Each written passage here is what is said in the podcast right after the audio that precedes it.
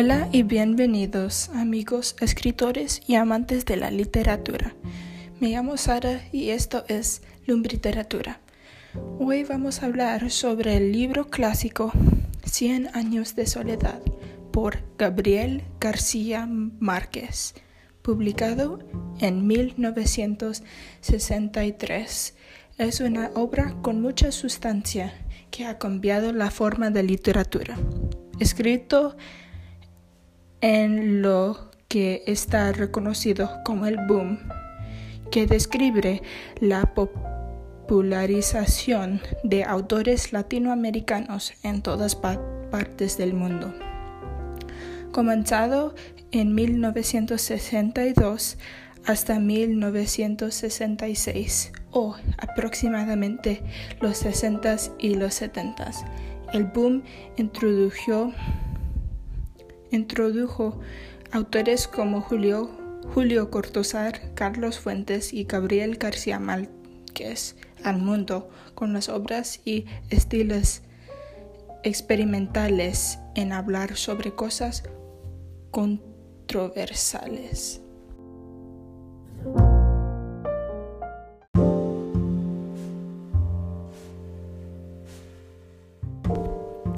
La novela va en detalle sobre las vidas de José Arcadio Buendía, Úrsula y su descendencia en su eterna búsqueda por el amor, satisfacción en la vida. La novela empieza en Riohacha, Colombia, donde encontramos a nuestros primeros personajes, José Arcadio y su esposa y prima, Úrsula. Cuando los primos se casan, Úrsula se hace nerviosa por tener hijos con su esposo, con el riesgo de que sus hijos tengan cola de cerdo, como unos familiares les dicen, decían. En el principio, José Arcadio se conforma con los deseos de su esposa hasta que una noche un hombre llamado Prudencio Aguilar se burla de ellos no le gusta esto. Así que José Arcadio lucha y resulta en la muerte de Prudencio Aguilar para mantener el honor de José Arcadio. Buen día. Siguiendo la muerte de Aguilar, su fantasma comienza a aterrorizar a los buen día hasta el punto que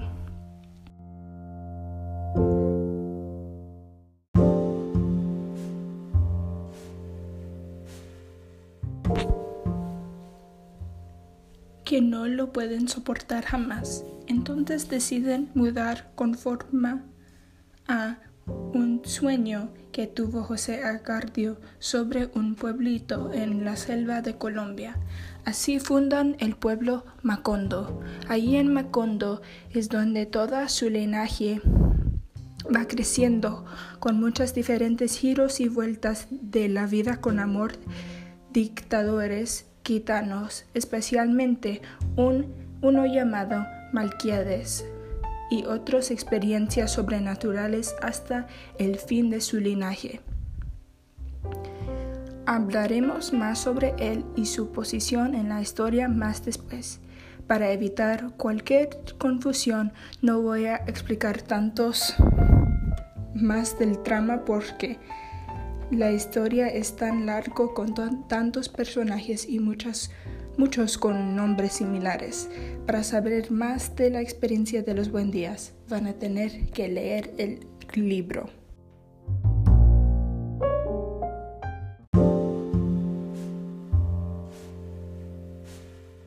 Hablamos ahora sobre las figuras literarias que García Márquez utiliza que causó la pop popularidad de la novela por la profundidad del libro. En primero, el primer técnico usado fue en el género del libro, que es el realismo mágico, que el diccionario léxico de Oxford caracteriza por la inclusión de elementos elementos fantásticos en la narración, con lo que se pretende profundizar en la realidad a través del mágico que hay en ella. Este libro es considerado en ser uno de los primeros libros en usar realismo mágico. Un ejemplo de esto es La muerte de Remedios la Bella. Un día, Remedios la Bella ascienda hasta el cielo sin nadie sabe decir mucho del evento. Eso es la belleza de realismo mágico, en que cosas extraordinarias ocurren y todos siguen con sus vidas si cosas extrañas pasan cada día.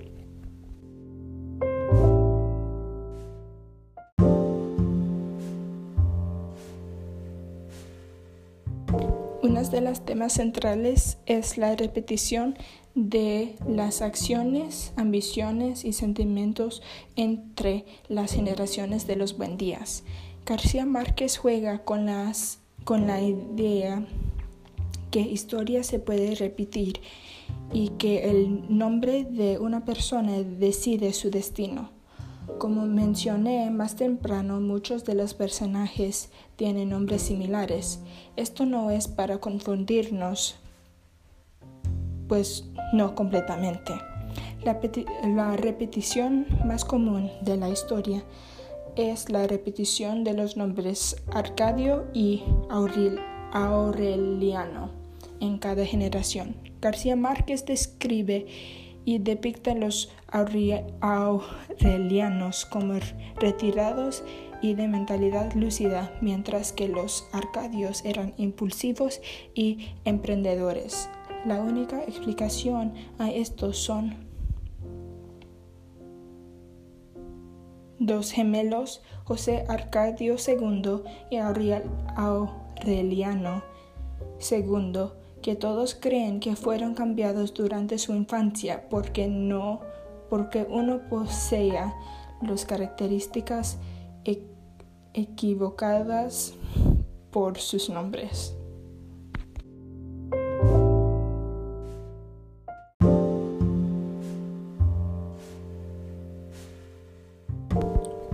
Primeramente quiero decir que este libro fue uno de los libros más complicados que he tenido la gracia o desgracia, dependiendo en el día, de leer.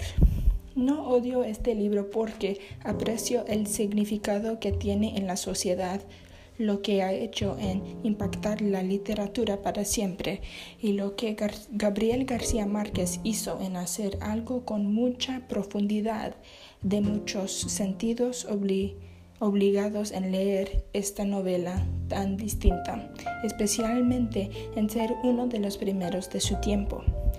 A pesar todo esto, muchas, y cuando digo muchas, quiero decir muchas veces, este libro era difícil para disfrutar, a veces no con odio. Digo todo esto en mi relación con este libro para decir que le doy 2.5 aguacates. Realmente mucha de la razón fue porque mucho del tiempo yo no sabía de quién el autor estaba refiriéndose entre los miles de arcadios y aurelianos, por no mencionar el hecho de que en la mitad del cuento las personalidades de ese, esos nombres cambiaron. Le doy ese otro mitad del aguacate por ser el primero de su tiempo en ser generosa. También quiero decir que esto es mi opinión. Ustedes pueden tener otras opiniones, pero esto es como me siento.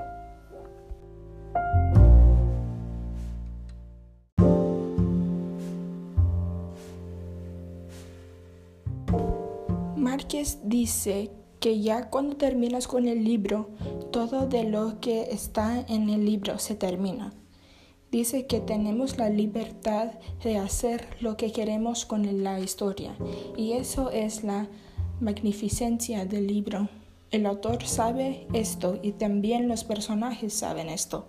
saben que no más son una historia y con esto exposisan las características de metaficción. El cuento no más es, ficción, es ficcional, pero los sentimientos que sentimos son reales. Gracias por escuchar Literatura y nos vemos en el libro siguiente.